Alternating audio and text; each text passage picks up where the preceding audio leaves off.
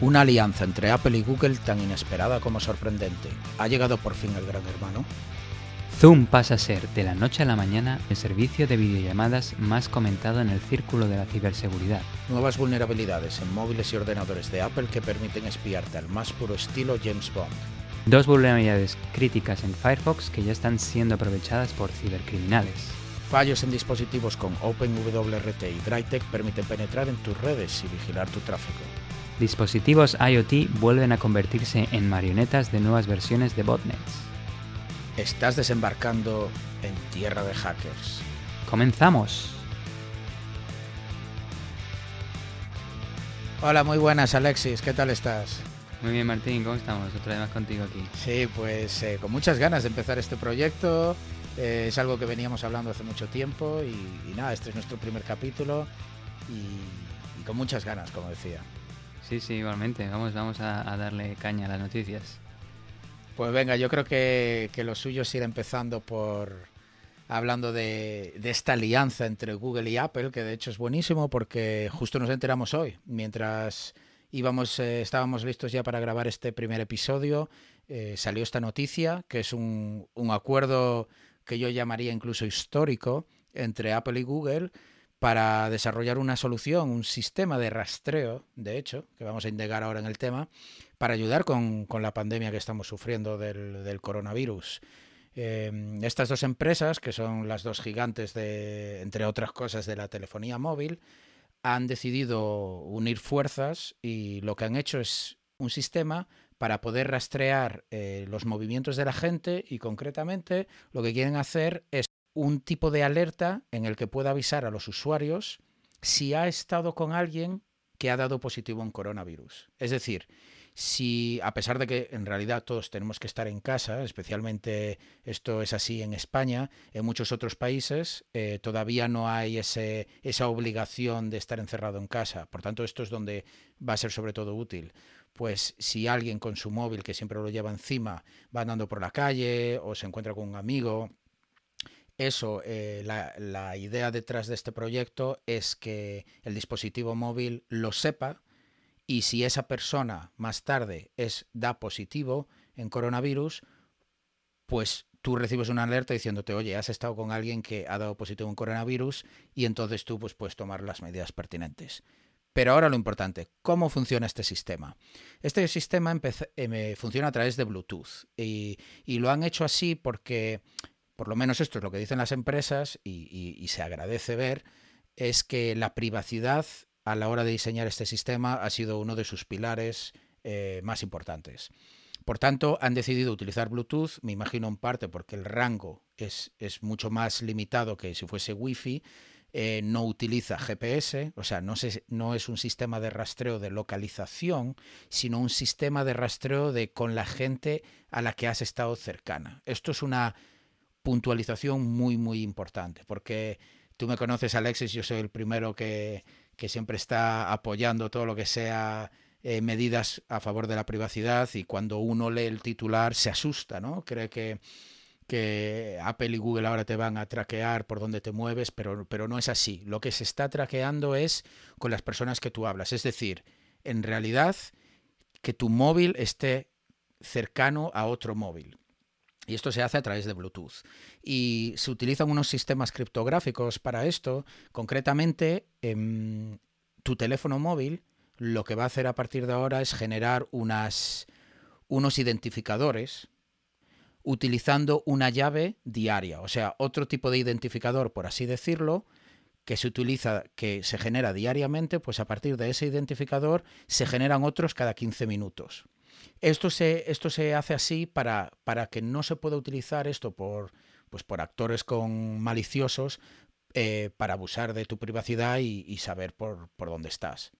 Entonces, eh, lo que se intenta con esto es que solo haya un, una ventana de 15 minutos donde tu dispositivo esté alertando o, básicamente lanzando al aire un identificador único que es capaz de identificar a ese dispositivo. Entonces, en el peor de los casos, pues estás 15 minutos eh, con ese identificador. ¿Cuál es la idea?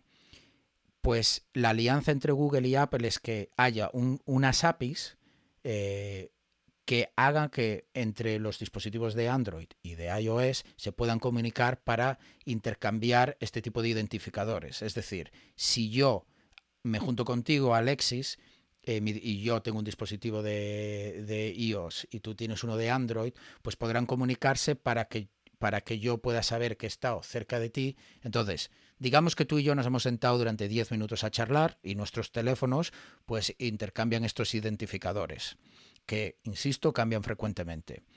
Digamos que días más tarde, pues tú, Alexis, das positivo en coronavirus.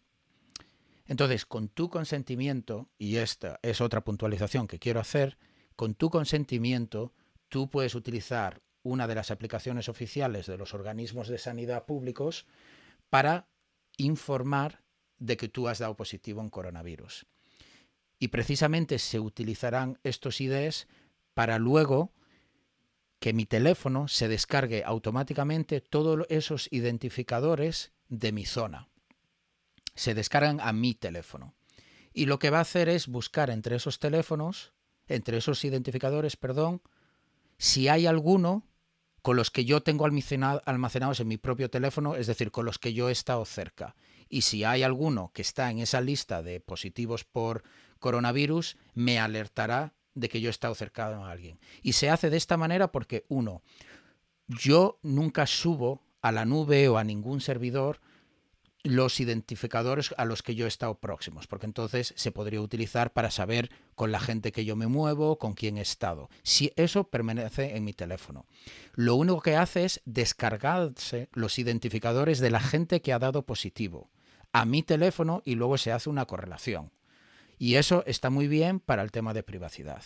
Entonces, insisto, todo se hace a través de identificadores que no, que no se pueden atar o, de alguna manera relacionar con tus datos personales y nunca abandona esos identificadores tu teléfono. Lo que haces es, a no ser de que tú des consentimiento porque hayas dado positivo por coronavirus. Un temilla que había leído en Twitter también de este investigador de seguridad Moxie Marlin Spike, comentaba eso y justo tú lo, has comentado. Eh, eh, el diseño inicial parece bastante bueno, sin embargo, lo que has dicho de que me notifica de los dispositivos móviles en mi radio, en, mi alcance, en mi región.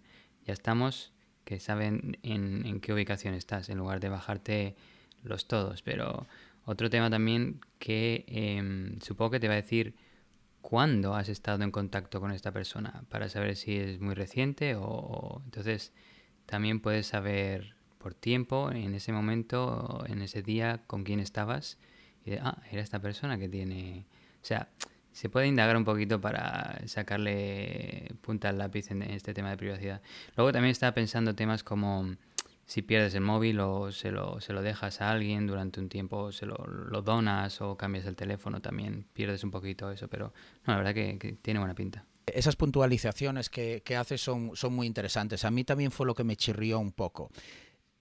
Lo que quería decir con que no hay información de localización es que en tiempo real hay un organismo, ya sea Apple, Google o el gobierno, que sepa dónde estás en ese momento. No funciona así el protocolo. Pero sí que es verdad que cuando tú te lees el white paper, que lo pondremos en la lista, que lo pondremos en los comentarios del episodio, para que la gente lo pueda, lo pueda ir a ver, cuando me leía eso sí que había esa frase de tu teléfono se descarga de manera frecuente todos los identificadores de la gente que haya dado consentimiento porque ha dado positivo de tu zona. Entonces, a ver, por un lado, realmente, si tú estás utilizando un teléfono ya solo por la torre a la que estás conectada, por la torre GSM a lo que estás conectado, realmente ya se sabe dónde estás, ¿no? Pero sí que eso no está muy claro, o por lo menos yo no lo vi, cómo funciona. Y entiendo que algo de información sobre dónde tú estás geolocalizado o de manera física, sí que tiene que haber en algún lado esa información. Pero insisto, esto puede ser utilizando la información que ya existe de por sí por las torres a las que estás em, conectado. Pero bueno, no va a tener nunca no va a tener nunca la misma precisión que sería si este sistema estuviese desarrollado para aprovechar el GPS, el sensor GPS.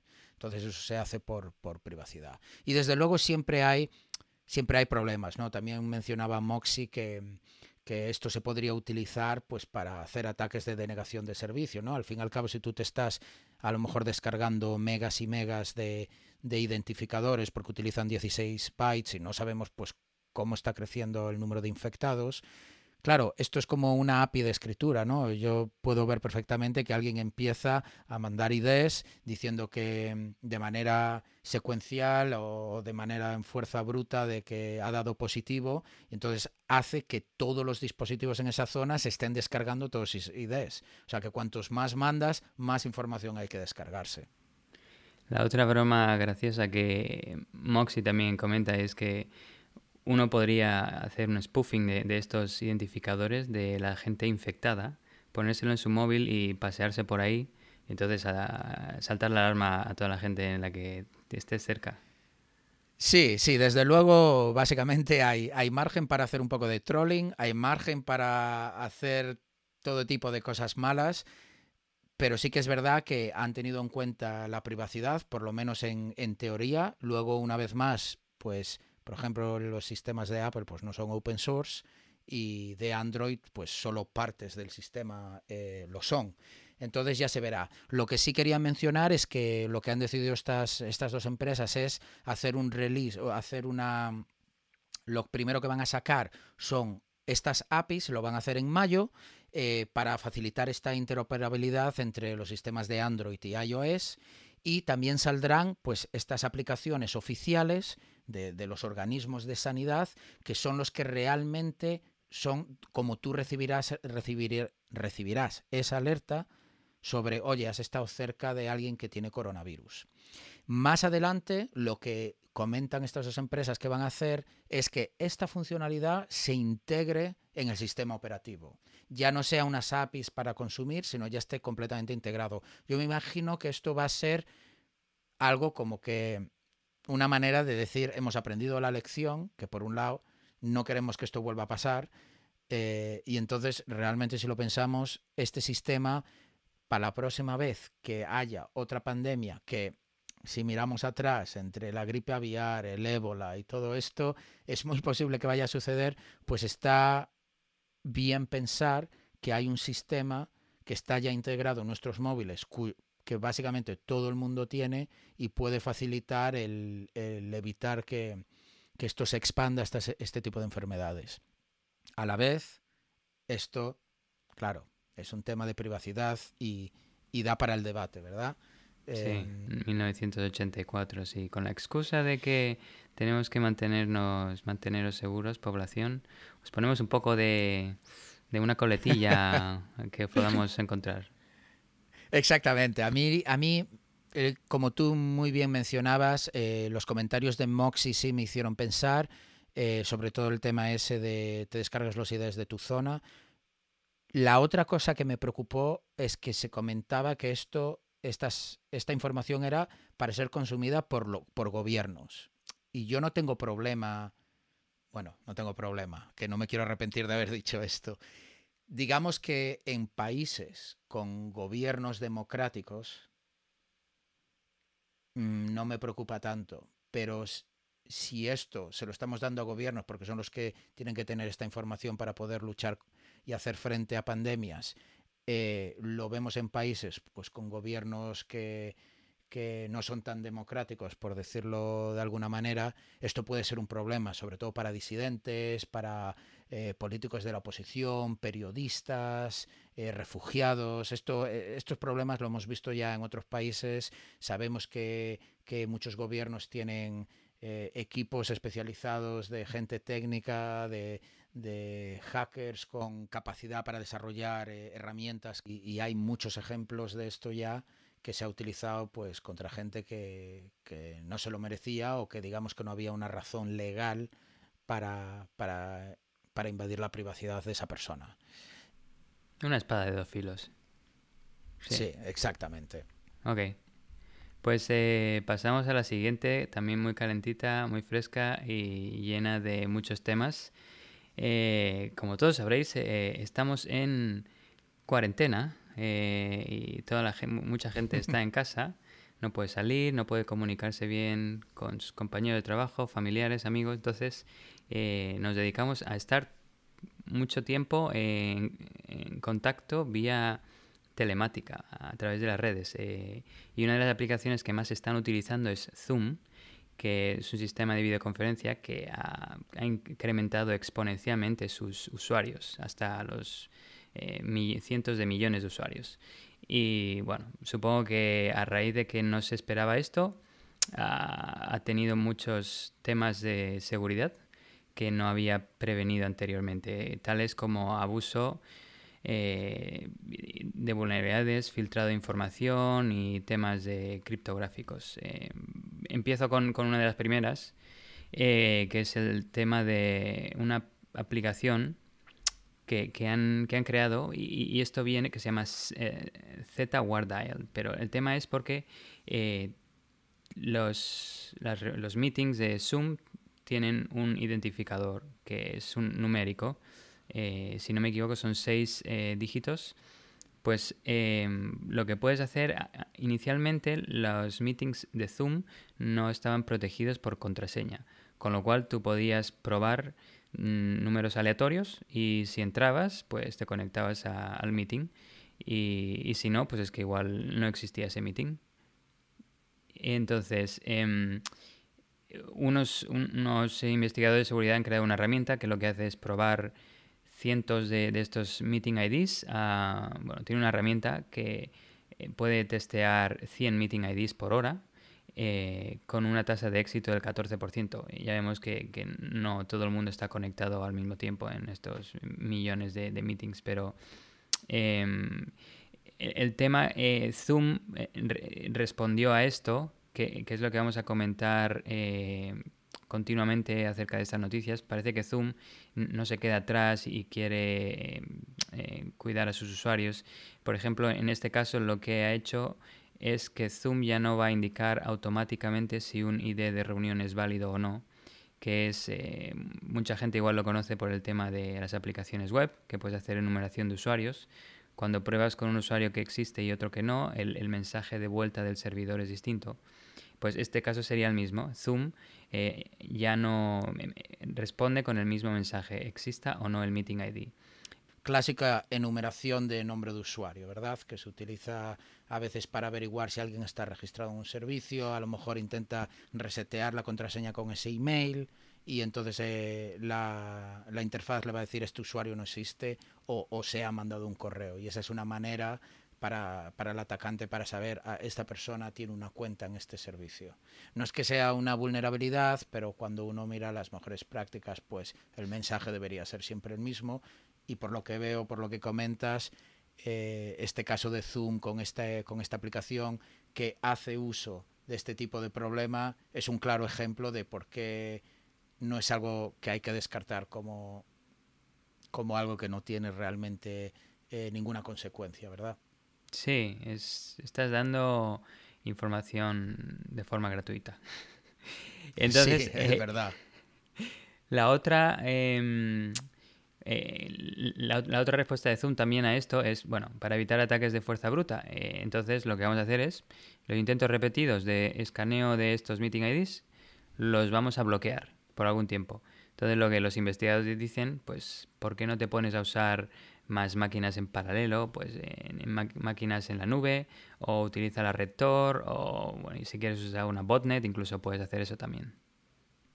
Sí, desde luego, desde luego es, eh, es curioso, porque de hecho se va más allá, ¿no? Esta herramienta que tú comentas se puede utilizar para encontrar estas URLs que te llevarán a, un, a una de estas reuniones realmente. Y de hecho, esto parece ser, según eh, eh CNET, que es un blog especializado en temas, entre otros, de ciberseguridad, eh, ha reportado que ha encontrado hasta 30 canales de Discord eh, donde se intercambian estos tipos de, enlaces a reuniones con la única razón de invitar a los chavales, por, de invitar a los chavales a que se metan en las reuniones simplemente pues para, pues para molestar, vamos a decirlo así. Y no solo han encontrado 30 canales de Discord eh, únicamente para este, para este cometido, sino también hay tres cuentas de Twitter que van publicando estas URLs para que la gente se pueda meter en las reuniones, o incluso en Reddit, que es el equivalente de, por ejemplo, Meneam en España, es un agregador de noticias, pues hay tres especializados también en compartir este tipo de, enlaces. ¿Y, qué hace esta gente cuando se conecta a esos meetings? ¿Qué, qué se pone a hacer? Pues, pues es, mira, mientras me documentaba para esto, he visto algunos vídeos en YouTube de que eran, eran, eran graciosos y a la vez no tanto. Por ejemplo, había uno de, de un chico que se metió en una clase de español y empezó a, a gritar todo tipo de lindezas eh, ante el asomo de, de los estudiantes y el profesor y digamos que comentaba de manera colorida lo poco que le gustaba el español lo cual me pareció muy gracioso. Hay otro que se metió en un, en un evento, un happy hour, y, y, una de las cosas que se puede hacer en Zoom es compartir la pantalla sin que el, el, dueño de la reunión, por así decirlo, el que ha hecho toda la configuración de la reunión, eh, tenga que darte permiso. Y no se le ocurrió otra cosa que poner el vídeo de Two Girls One Cup, que para los que no conozcan ese vídeo, pues es un vídeo de carácter pornográfico, pero también con eh, bastante desagradable. Y entonces al compartir la pantalla, pues eso es lo que estaban viendo todos los oyentes. Debo decir, había alguno también de que habíamos comentado antes de Alcohólicos Anónimos. Sí, exactamente. Eh, unos chavales entraron en una reunión de Alcohólicos Anónimos que se hacía a través de, de Zoom, efectivamente, por el tema del confinamiento. Y bueno, y se puso a, a reírse de cada uno, de las caras de cada uno, y luego comentaba lo mucho que le gustaba el alcohol y que el alcohol era bueno y todas estas cosas. Digamos que hay mucha gente que, que tiene mucho tiempo libre ahora mismo y tiene que encontrar maneras de divertirse más allá de, de estar viendo Netflix todo el día, supongo. Eh, tanto es esto un problema que incluso el FBI eh, sacó una nota pública donde, donde mencionaba este, estos sucesos y daba una serie de recomendaciones para llevar a cabo para que esto no pase, porque hay clases de yoga que se hacen por Zoom, lo que comentábamos de reuniones de alcohólicos anónimos, clases universitarias, y lo que sucede, lo que, lo que se ha visto es que en estos canales de Discord, pues incluso ahora ya no es que haya gente que encuentra estos, estas URLs, sino que los propios chavales que tienen una clase, invitan en estos, en estos canales de Discord, ponen el enlace y dicen, oye, a las 7 de la tarde eh, tengo clase, que el que quiera que se meta y la líe parda. Entonces, eh, sí, me, me, resulta muy curioso. Y lo que, lo que se recomendaba en, este, en esta publicación del FBI era, eh, pues, lo primero, deshabilitar que alguien se pueda unir a la reunión antes que, que, el, que el que la, ha creado eh, no permitir eh, la transferencia de archivos para que la gente no pueda pues mandar virus y a lo mejor la gente o cualquier archivo malicioso y sobre todo no permitir a la gente que ha salido de la reunión volver a entrar porque lo que sucedía era es que se, se expulsaba a esta gente que se dedicaba a hacer estas cosas pero volvían a entrar y ya está. Entonces eh, esto era lo que sucedía. Qué bueno. Bueno si, si el, se grababan los vídeos igual luego se podían utilizar en contra de ellos. Y, y esto lo comento porque en, eh, luego el Washington Post bueno, eh, se informó que, que, era muy fácil encontrar grabaciones de, de vídeo de Zoom en, en los buckets de, de almacenamiento S3 en, en, en Amazon AWS. Eh, por, un, por buscando un patrón bastante común en el nombre de, del archivo. Eh, se podían acceder de forma pública y obviamente lo han, lo han quitado. O sea, Zoom ha respondido al respecto también, pero eh, por un tiempo los vídeos estuvieron accesibles. O sea, esto eran URLs, ¿verdad? Que, que tenían como un formato específico que era predecible. Y entonces hubo gente que era capaz de encontrar estos buckets abiertos buscando pues este formato quizá con Google Docs o, o temas así al conocer el formato de los nombres de los archivos de estas grabaciones de las reuniones. Sí, sí. Eh, muy, muy curioso. Y, y, esto es un problema de privacidad y, y, y, no es el único, la verdad. Una de las cosas que leía yo sobre Zoom que también era un problema era que, que había una funcionalidad en Zoom y digo había porque la han eliminado, que reportó el New York Times, eh, donde Zoom daba la opción de utilizar LinkedIn para sacar información sobre la gente que estaba en la reunión, al que quería. En concreto, si tú eras uno de los que estaba en la reunión y activabas una funcionalidad que se llama LinkedIn Sales Navigator, que es una de esas herramientas, me imagino, de pago que ofrece LinkedIn para, pues, para darte más información y poder probablemente con carácter de poder hacer mejores ventas o publicidad o cosas de estas, pues inmediatamente te salía al lado de todos los nombres de los que están en la reunión un iconito de LinkedIn, tú le dabas ahí y te ponía pues toda la información que había sacado de LinkedIn sobre ese usuario. Realmente en principio dices, bueno, esto en realidad tú puedes coger el nombre de la persona, te vas a LinkedIn y lo ves tú directamente. El problema es que incluso cuando entrabas como usuario anónimo, es decir, cuando tú entras en una reunión de Zoom, tú puedes poner tu nombre, puedes poner lo que tú quieras. Pues era capaz de esto, ah, mediante la agregación de datos y, todos estos temas, de y aún así sacar información de LinkedIn sobre ti. Entonces, pues sacaba información como los trabajos que has tenido anteriormente, dónde eran esos trabajos, los puestos que has ocupado, y, la verdad esto es algo que, ni siquiera estaba muy publicitado y el problema es, es, es eso, que, que incluso cuando entrabas, eh, cuando entrabas como una persona anónima, me imagino que ellos tienen, Zoom tiene una serie de, de sistemas de data mining donde eran así capaz de, de anonimizarte y dar tu información a la persona que, que, estés. De hecho, en el New York Times hicieron esto como prueba un periodista que quiso entrar anónimo a una reunión, pues porque precisamente como periodista hay ocasiones en las que quieren mantenerse el, anonimato y fueron capaces de, de anonimizarle con esto. Entonces esto, claro, es, es, un problema. Y de hecho se descubrió también que como parte de esto, pues era Zoom recolectando todo tipo de, de información sobre los participantes, pues para seguir agregando a sus bases de datos de, de información de información pública. Bueno, bueno, ¿qué me vas a decir? Pobres asistentes, yo no sé, pero la, la otra también que se ha visto es esta función de seguimiento de, de asistentes que cuando está habilitada le permitía al anfitrión ver si, si, están en la pantalla de Zoom o, no. Es decir, si están prestando atención o, si están mirando una página web o algo así. Así que eso es un poco yo, Yo soy muy culpable de eso. Sí. muy otro, otro ejemplo, Big Brother is watching you. Pero Claro, o sea, básicamente cuando, cuando estás en la reunión es muy común el, bueno, me voy a poner a buscar cosas en Google o tal mientras me están contando la historia, ¿no? Y, y esto notificaba al, a la persona de que, de que habías cambiado de ventana y no, no le estabas prestando atención. Sí, o si tomas notas, porque no solo estás ahí escuchando y hablando, pero tienes que tomar notas o leer o encontrar algún archivo en tu ordenador. Pero... Sí, desde luego LinkedIn tiene, tiene eh, perdón, LinkedIn, me quedé en la noticia anterior. Eh, Zoom tiene, la verdad, funcionalidades eh, cuestionables, la verdad, porque otra de las cosas que tenían era que, y esto es un fallo, en, un fallo rotundo a la hora de diseñar esto, pero básicamente había una manera en la que Zoom estaba haciendo públicos todos los nombres de muchísimos asistentes, sus fotos de perfil y sus y sus direcciones de email. Y esto sucedía por una funcionalidad que tienen que se llama Company Directory o no he mirado la traducción en español porque cuando lo estaba mirando tenía el zoom en inglés, pero me imagino que será algo como directorio de empresa.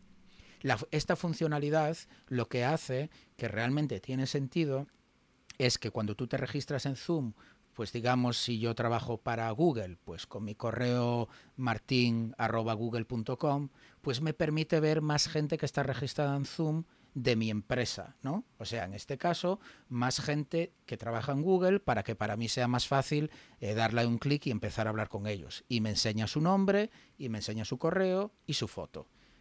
¿Qué, ¿Cómo diseñó este sistema Zoom? Pues resulta que cuando la gente se registra con su correo electrónico personal, digamos un Gmail, un Yahoo, pues claro, esto es un problema, porque lo que se utiliza es el dominio para saber a qué empresa perteneces. Entonces Zoom hizo una especie de lista negra de donde tenían cuenta a Yahoo, a Gmail y a Hotmail, pero a nadie más. Entonces, por ejemplo, si tú te registras con un correo de Fastmail, o yo, por ejemplo, mi correo es el de mi propio dominio, martin.martinvigo.com, pues a toda esa gente que no fuese de Gmail, de Hotmail o de, o de Yahoo, pues los ponía como si fueran todos de la misma empresa. Entonces, claro, esto es un problema, porque en mi caso de mi dominio no tanto, pero en el, un dominio como Fastmail, que tiene muchísimos clientes, para los que no lo conozcan, Fastmail es un, es un servicio de correo electrónico de pago, pero que utiliza mucha gente. Claro, yo de repente ahora puedo ver a toda la gente que tenga un correo electrónico que se haya registrado en Zoom con fastmail.com porque interpreta que, que es de mi misma empresa. Esto es especialmente preocupante para gente que está pagando por su correo para, por su propia privacidad. Imagínate un Proton Mail, ¿no? Es un servicio de correo que utiliza capas de cifrado pues para mantener tus datos eh, solo para ti o servicios como Tutanota, por ejemplo. Entonces, ahora de repente tú te registras con esto y cualquiera puede ver tu nombre, tu dirección de correo y tu foto. Y esto lo dicho, se podía ver hasta mil usuarios en esta funcionalidad y la verdad es que esto es un problema de desarrollo como se planteó el diseño de, esta funcionalidad. Pues si juntamos esa que puedes ver ahí a los mil usuarios estos con el siguiente tema que es eh, que, unos investigadores descubrieron que no solo puedes enviar enlaces típicos de HTTP, HTTPS, incluso igual el esporádico FTP, que es bastante inseguro, como todos sabemos, pero incluso se podían compartir eh, enlaces o, em, eh, sí, enlaces que, que, se denominan Universal Naming Convention, Convention UNC, que son básicamente, em, en lugar de empezar por HTTP o FTP, empiezan por dos contrabarras, que son las, ah, las, las direcciones que se utilizan para conectarte a, un servidor típicamente de Windows, Ah, aunque también puede ser de Linux. En Windows se usa el protocolo o el servicio SMB, Server Message Block, y en Linux lo llaman Samba. Ah, pues eh, estaba, había una comprobación hardcodeada en, la aplicación de Zoom que miraba que si las dos primeras, eh, los dos primeros caracteres eran la contrabarra, entonces lo permitía. Y esto lo que hace es que luego Zoom, bueno, eh, lo que hace es pasar el control al sistema operativo y el sistema, el sistema operativo hace lo que tiene que hacer con, con esta dirección, que es eh, bueno, pasarlo a Windows Explorer, eh, de esta forma intentar establecer una conexión con ese servidor y lo que hace es enviar tus, el hash de tus credenciales NTLM a, a ese servidor, con lo cual los atacantes que estaban utilizando esto podían adquirir, podían eh, sí, obtener estas, estas, eh, los hashes de estas credenciales y luego lo podían utilizar para varias, varios temas. uno sería utilizar ataques de pass de hash para utilizar el mismo hash y autenticarse o ejecutar comandos en otras máquinas. Y, el otro podría ser craquear el, el, hash, de hecho, y utilizar la contraseña en texto claro también para intentarse loguear en otros sistemas. Sí, sobre esta sobre este problema vi bastante debate porque, claro, unos mencionaban que esto era un problema y se podía solucionar, otros mencionaban que realmente este no es un problema en sí de Zoom, sino que esto es, pues, un problema que lleva mucho tiempo con Windows y, se puede explotar de, muchas maneras este, este problema de, mandar este tipo de, enlaces, por así decirlo, y que con e, ello conlleva que te llegue que te llegue el hash, o sea, la gente decía que no era específico a Zoom, pero ¿hay algo que podría hacer Zoom para mitigar este problema? Pues justo lo contrario, cuando si hay, por ejemplo, si están comprobando que una dirección empieza con dos contrabarras, si empieza con dos contrabarras, pues que no, que no la permita, que no la ponga el, el highlight, este, el, el hiperlink, que cuando hagas clic no actúe en tu clic, que solo salga como texto. Eso es lo que podría hacer. Sí, sí, parece una medida bastante sencilla, porque sí que es raro que alguien quiera pasar un enlace eh, que sea para la red a través de, Zoom realmente, ¿no? Normalmente esperarías que fuese pues HTTP, HTTPS, un FTP o algo de esto. Eh, pues sí, sí, la verdad suena, suena bastante sencillo de, solucionar o por lo menos de prevenir el, este problema. Y, estos problemas técnicos eh, hay, hay, más, ese no fue el único. De hecho, este me llamó mucho la atención porque hemos tenido de todo, ¿no? Un poco esa falla de diseño, esa falla de interfaz, esos fallos de privacidad y ahora yo creo que este es un fallo del equipo de marketing, porque resulta que Zoom en su white paper y en su página web daba mucha publicidad a el cifrado punto a punto, ¿verdad? Y, resulta que, que, unos investigadores que a través de, de, Intercept se miraron esto y resulta que no hay en eh, que no hay cifrado punto a punto en las llamadas de, Zoom. Lo mejor de todo es que fue la, cuando, cuando The Intercept se puso en contacto con, con Zoom, su respuesta al hecho de, que ellos estaban publicitando que utilizaban cifrado punto a punto, y cito textualmente, aunque claro, lo tengo que traducir, es cuando usamos la frase end-to-end -end en nuestras publicaciones es en referencia al hecho de que la conexión está cifrada de punto zoom a punto zoom. o sea, están diciendo que donde está cifrado es yo como cliente, la comunicación va a los servidores de Zoom, se descifra, se vuelve a cifrar y va a la persona a la que le estoy hablando. Así es como viaja la información. Pero es que eso es todo lo contrario a un cifrado punto a punto. Pues eh, un apunte también, es que lo que yo he leído también es que, de hecho, em, Zoom declaró que, que, si un participante usa Zoom y, no está grabando, eh, todo tipo de contenido, vídeo, audio, pantalla compartida, el chat escrito y todo eso, se cifra del lado del cliente y, nunca se descifra hasta que llega a los otros receptores, en principio al otro extremo. Pero si se usa alguno de los servicios de, valor añadido, como grabación en la nube o la telefonía, em, entonces Zoom tiene acceso a las claves de descifrado que, se mantienen en la nube. Eh, igual era esto el, tema por el que no pueden eh, hacer el cifrado extremo a extremo. A ver, está claro que no, no, es, no es sencillo hacer eso, sobre todo con un servicio en el que puedes tener eh, muchísima gente, no sé si puedes tener hasta 100 personas o más a la vez en una videollamada. La cuestión es que, por eso decía que a lo mejor era más un problema del equipo de marketing, es que se publicitaba un cifrado punto a punto y ya está, y aún por encima, cuando los de Intercept se pusieron en contacto, su respuesta fue nefasta. No puedes decir que cuando te refieres a punto a punto, cifrado punto a punto, te refieres a del punto cliente al punto del servidor Zoom y de Zoom al, al, al a donde va la información, que es pues al oyente, ¿no? Por así decir. Eh, esa es una respuesta nefasta y de hecho para documentarme para la noticia me fui a ver la web y el white paper a ver lo que ponía y ahora solo mencionan cifrado punto a punto en el chat. Lo cual también me llama mucho la atención porque yo utilizo Zoom para la videollamada, no para el chat. Y sin embargo, lo único que está protegido como un cifrado punto a punto es el chat. Pues otro apunte de este. Había leído que em, si un anfitrión de un meeting está haciendo una grabación del meeting en sí, puede ver el chat, todos los chats privados entre cualquier participante. Así que eso de cifrado extremo a extremo del chat eh, también es otra cosa que se tienen que comer con patatas. Claro, lo, que sucede es que a lo mejor es que había otro punto más, ¿no?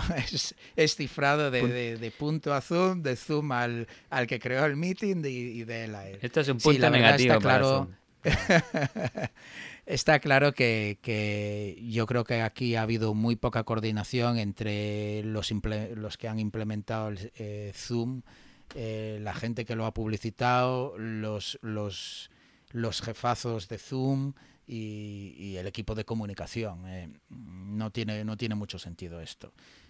Así que tanto, tanto es así que, que parece ser que muchas empresas e instituciones públicas, eh, incluso hasta países, están diciendo que, que, no se utilice esto más. Sí, sí, madre mía, Google, SpaceX, eh, y las instituciones públicas, como tú comentas, como la NASA, el Ministerio de Asuntos Exteriores alemán, que son así muy, muy rectos. Eh, así que el Senado, el Senado norteamericano, Departamento de Educación de Nueva York e incluso hasta países enteros como Taiwán. Todo esto debido a, a, los problemas que hemos ido comentando, más por la privacidad que por otros fallos de seguridad. Sí, yo creo que tanto SpaceX como la NASA, yo creo que su principal preocupación era los términos del servicio en respecto a la privacidad. Al fin y al cabo, estas empresas eh, mueven muchísima muchísima eh, datos de propiedad intelectual que tienen muchísimo valor y claro, si estás utilizando una, una empresa como Zoom que tiene una política de publicidad muy pobre, pues te estás exponiendo a que toda esa información eh, a lo mejor no esté tan protegida como, como a uno le gustaría. Pero bueno, yo creo que con esto ya le hemos metido caña, bastante caña a Zoom. A mí lo, mi favorito ha sido eso, de que un país entero, Taiwán, ha prohibido el uso de, Zoom. Que me parece bastante, bastante curioso que todo un país te prohíba tu, tu servicio, ¿no? Sí, la verdad que sí. Eh, bueno, nos vamos a la siguiente, un poco relacionada también con la privacidad. Eh, eh, el tema es que un, investigador de seguridad que se llama Ryan Pickren ha reportado siete vulnerabilidades distintas a Apple que, existen en Safari, tanto en iPhone como en MacBook. y estas permiten a atacantes acceder a la cámara, micrófono, ubicación y contraseñas guardadas, tanto en tu iPhone como en MacBook. Eh, además de eso, Sí, sí. Además de eso, eh, también permitiría acceso a la compartición de pantalla en MacBook. Esto solo en MacBook, porque el iPhone no, permite, el Safari en iPhone no permite compartir la pantalla. Todo esto simplemente eh, con visitar una página web. Y esta página web puede, ser una página web maliciosa, típica, que un, atacante puede crear. También puede ser una página web legítima que cargue contenido malicioso como anuncios, que hemos visto que en muchas páginas se puede inyectar anuncios con JavaScript, eh, se puede incluso se pueden usar vulnerabilidades como cross-site scripting para inyectar eh, tu, script malicioso o incluso las extensiones del navegador que si vas a digamos a donde se pueden descargar eh, hay algunas extensiones que por ejemplo Mozilla dice que no las recomienda que te descargues en base a tu riesgo, en base a tu entendimiento, así que, em, bueno, y esto todo viene por el tema de que em, Safari tiene un modelo de seguridad que permite el acceso a todos estos dispositivos, eh, cámara, micrófono, etcétera, para cada web em, que visita individualmente. Entonces, pongamos un ejemplo que que los usuarios utilizan servicios de videoconferencia como Zoom. Qué casualidad que llevamos hablando de, Zoom. O bueno, venga, o Skype también, eh, mediante el navegador. Eh, estos, estos servicios se usan para con la cámara y el micrófono, así que previamente cuando, cuando los accedes por primera vez te piden, ¿me permites acceso a la cámara y al micrófono? Entonces tú dices, sí, ok.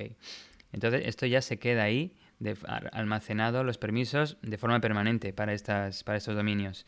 Em, lo que hace el atacante es abusar de esta confianza y lo que hace es intentar engañar al navegador Safari, como hemos dicho en, iOS o en MacBook, eh, haciéndole creer que una página maliciosa es una de estas páginas de confianza a la que se le ha concedido acceso al micrófono y otros permisos.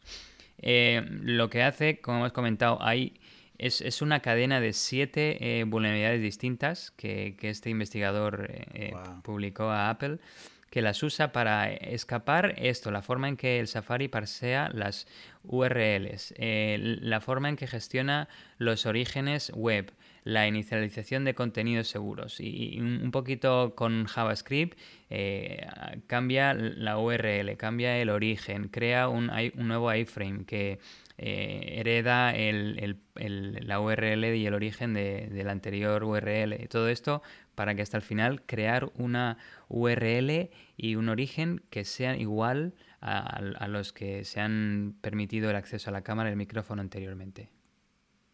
O sea que esto es como un bypass de Same Origin Policy, ¿no?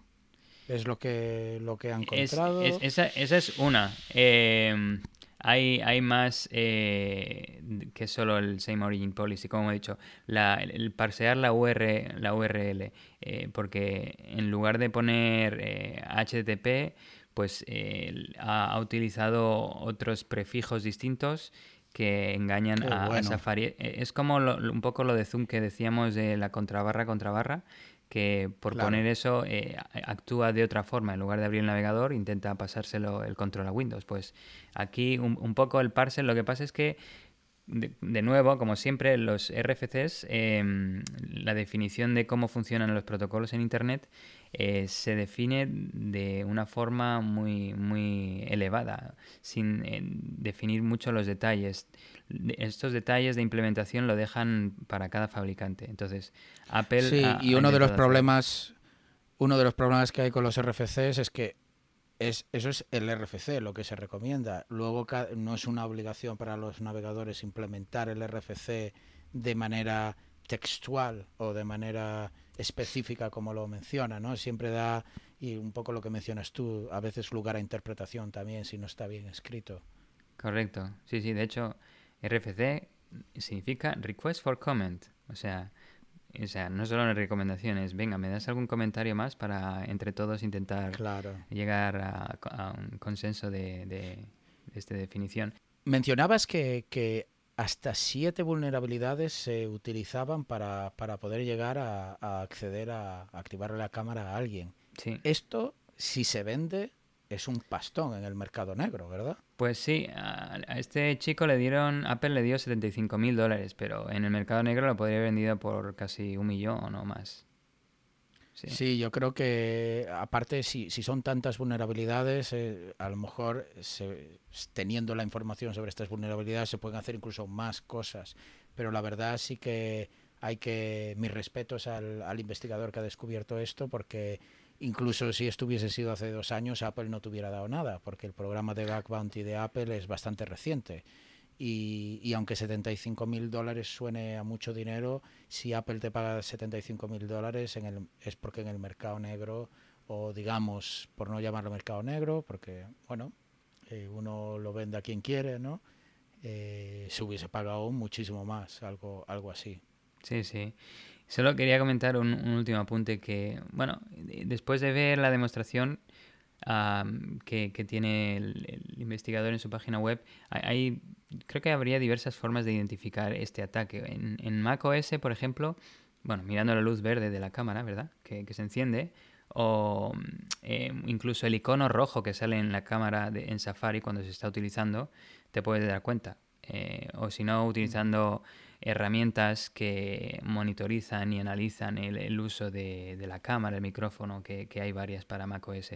Y en, bueno, y en iOS eh, lo mismo, mirando el icono rojo de la cámara en Safari puedes ver si se está utilizando o no. Y pues para prevenirlo, un poco, revisar un poquito, hacer un poco de limpieza de los permisos que has otorgado de cámara, micrófono, ubicación, compartición de pantalla en Safari.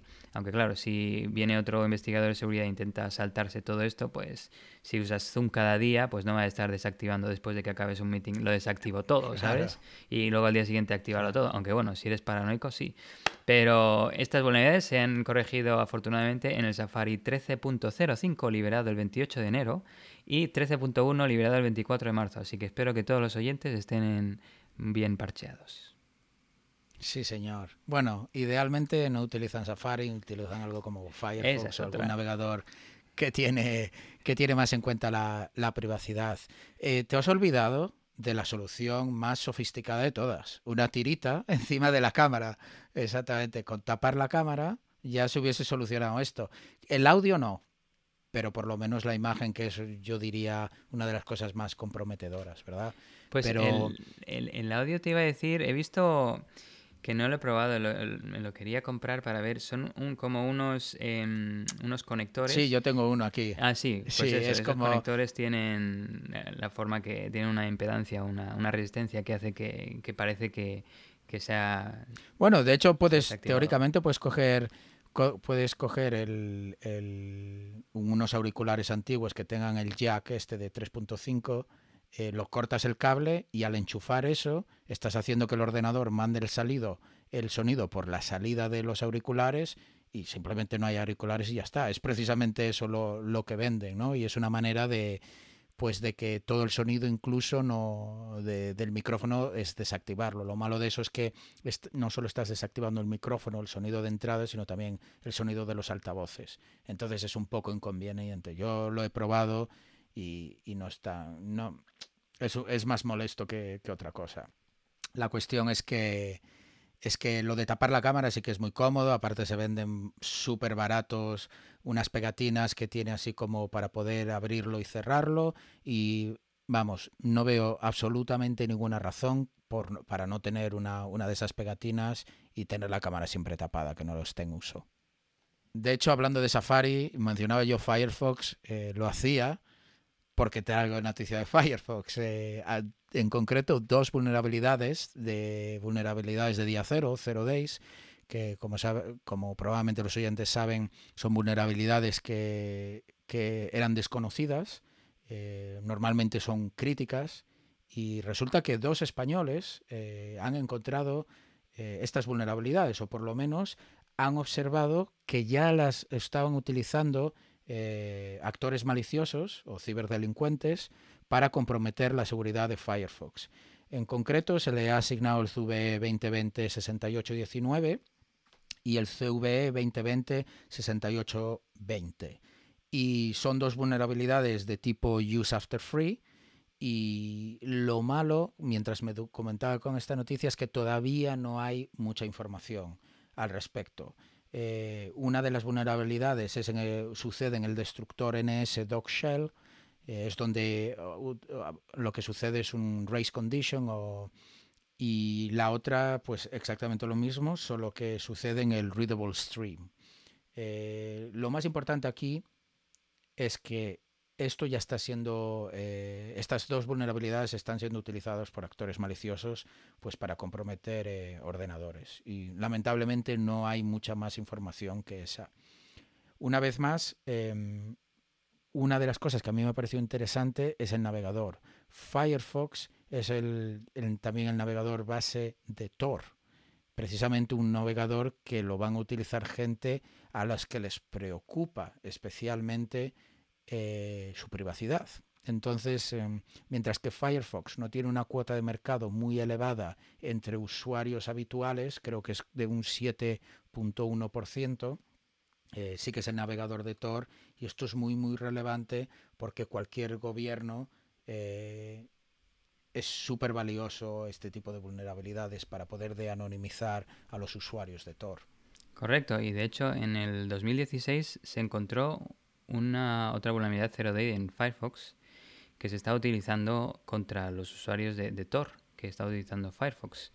Y eventualmente eh, se supo que provenía y la estaba utilizando el FBI para intentar hacer doxing, para intentar descubrir la identidad de las personas que estaban utilizando Tor. Supongo que se enfocaba más en las personas que hacían uso malicioso de la red Tor eh, que, en las que intentaban hacer uso un poquito más normal, pero sí, sí, desde 2016. efectivamente, y en las notas de, este episodio pongo los números del backtracker de Firefox, que todavía son privados, pero con suerte pronto serán públicos y así tendremos más, más detalles de, estas dos vulnerabilidades que, insisto, han sido descubiertas por Francisco Alonso y Javier Marcos de Jamsec. Lo bueno es que ya, ya han sido parcheadas, en concreto en Firefox en el 74.0.1, en esa versión, y, y, en Firefox SR, que es la versión de Extended eh, em, Support, pues en la 68.6.1. Así que lo que tienen que hacer los usuarios es tan fácil como actualizar, que realmente ya Firefox debería actualizarse automáticamente. Ok.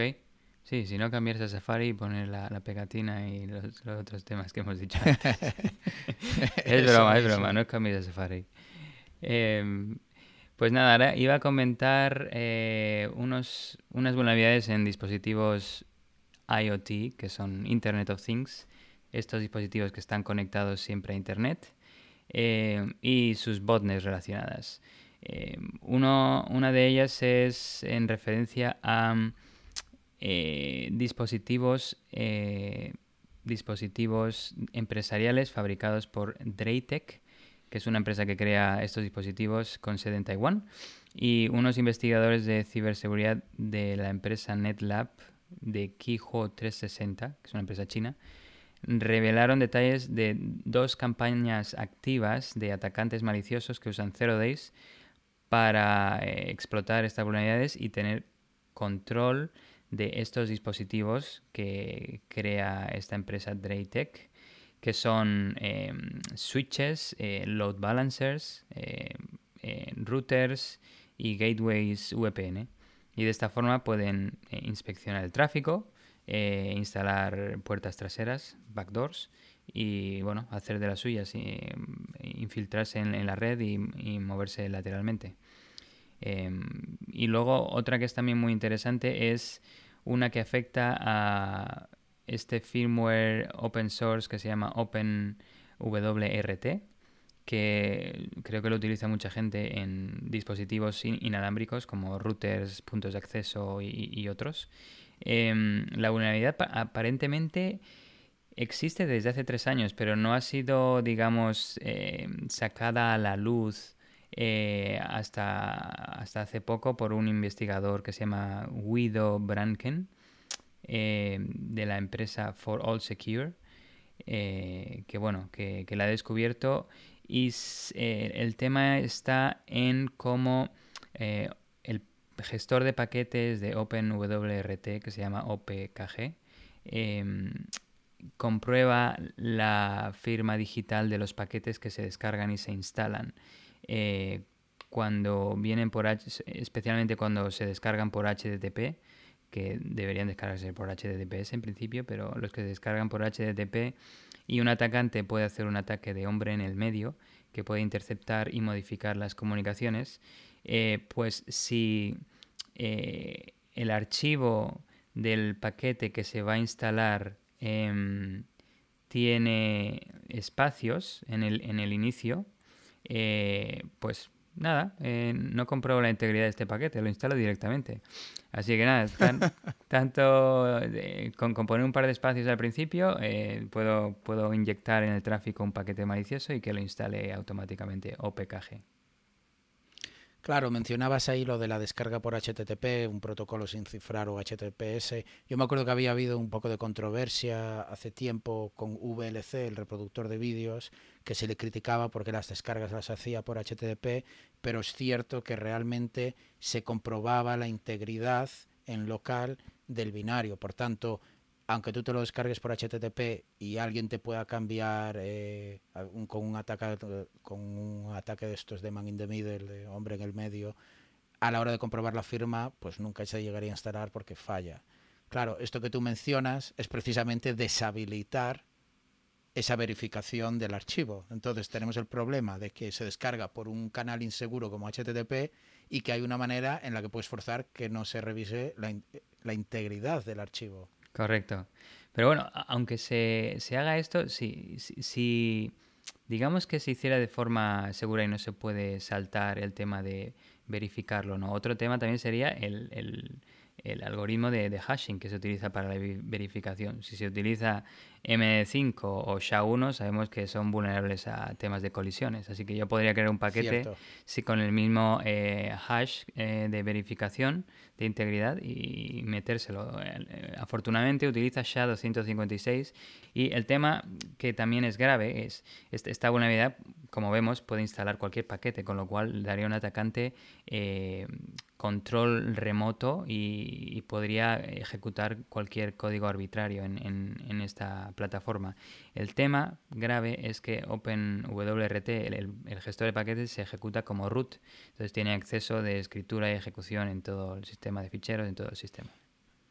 Y sobre todo aquí lo interesante es que tienes ejecución de código remoto en el router, es decir, la salida a internet de todos los ordenadores o dispositivos que tengas conectados o en tu casa o en la oficina o donde sea que lo tienes. Sí, sí. Eh, entonces, claro, es un estás en un punto muy privilegiado como es la salida a internet de los dispositivos donde puedes hacer pues lo que quieras ahí, me imagino. Sí.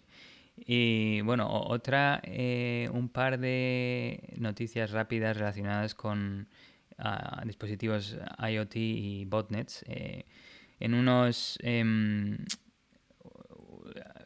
los operadores de botnets han explotado vulnerabilidades em, que han encontrado ellos, Zero Days, de nuevo que se han encontrado en, en grabadoras de vídeo digital de estas, eh, fabricadas por una empresa que se llama Lilin, con sede en Taiwán. De nuevo, Taiwán sale de nuestro episodio. Sí. Eh, para realizar, eh, para crear bots de denegación de servicio. Em, el, el, tema era que había credenciales hardcodeadas.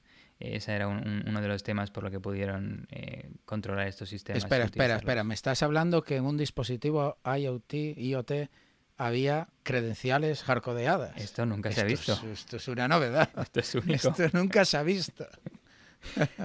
no, bueno, pero sí. Entonces, nada, pues ese tema. Pero me parece interesante que, bueno, eh, yo también igual las usaría, no, estoy dando ideas, pero para ver eh, ahí el, vídeo, si son de, de, como de, de, vigilancia, pues voy a ver qué están haciendo aquí. No des ideas, que es nuestro primer episodio y ya nos la estás liando. Eh, de momento no tenemos dinero para abogados, o sea que...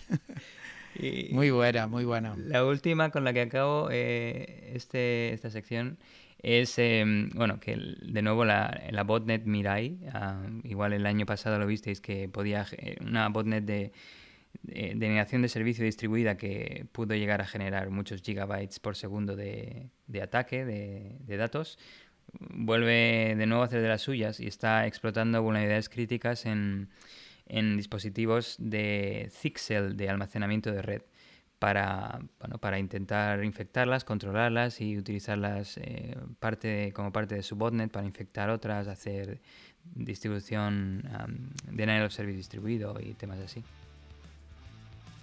Vaya, vaya, una vez más, como dice la famosa frase, ¿no? Lo de la, la S en IoT está por seguridad, eh, representa la seguridad y, y ah, de hecho había visto una charla esta mañana, esta mañana no, perdón, el otro día sobre, sobre Zoom que decía la S en Zoom representa la, seguridad. Así que nada, este ha sido un episodio muy cargadito para ser el primero. Tenemos vulnerabilidades en navegadores, vulnerabilidades en, en software para hacer videollamadas que está ahora muy urgente y, y además eh, ahora que comentas todo esto de IoT, nuevas vulnerabilidades que parece el cuento de nunca acabar. Sí, sí, y más la del iPhone de nuevo y los MacBooks, uh, sí, un poco de todo y el navegador Firefox también. Firefox, Safari, hemos tenido un poquito de todo.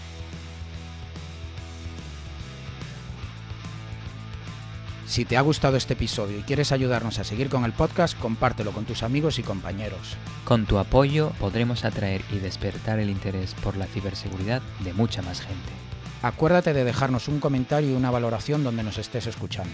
También puedes seguirnos en Twitter, Instagram y Facebook. Te esperamos en el próximo episodio de Tierra de Hackers.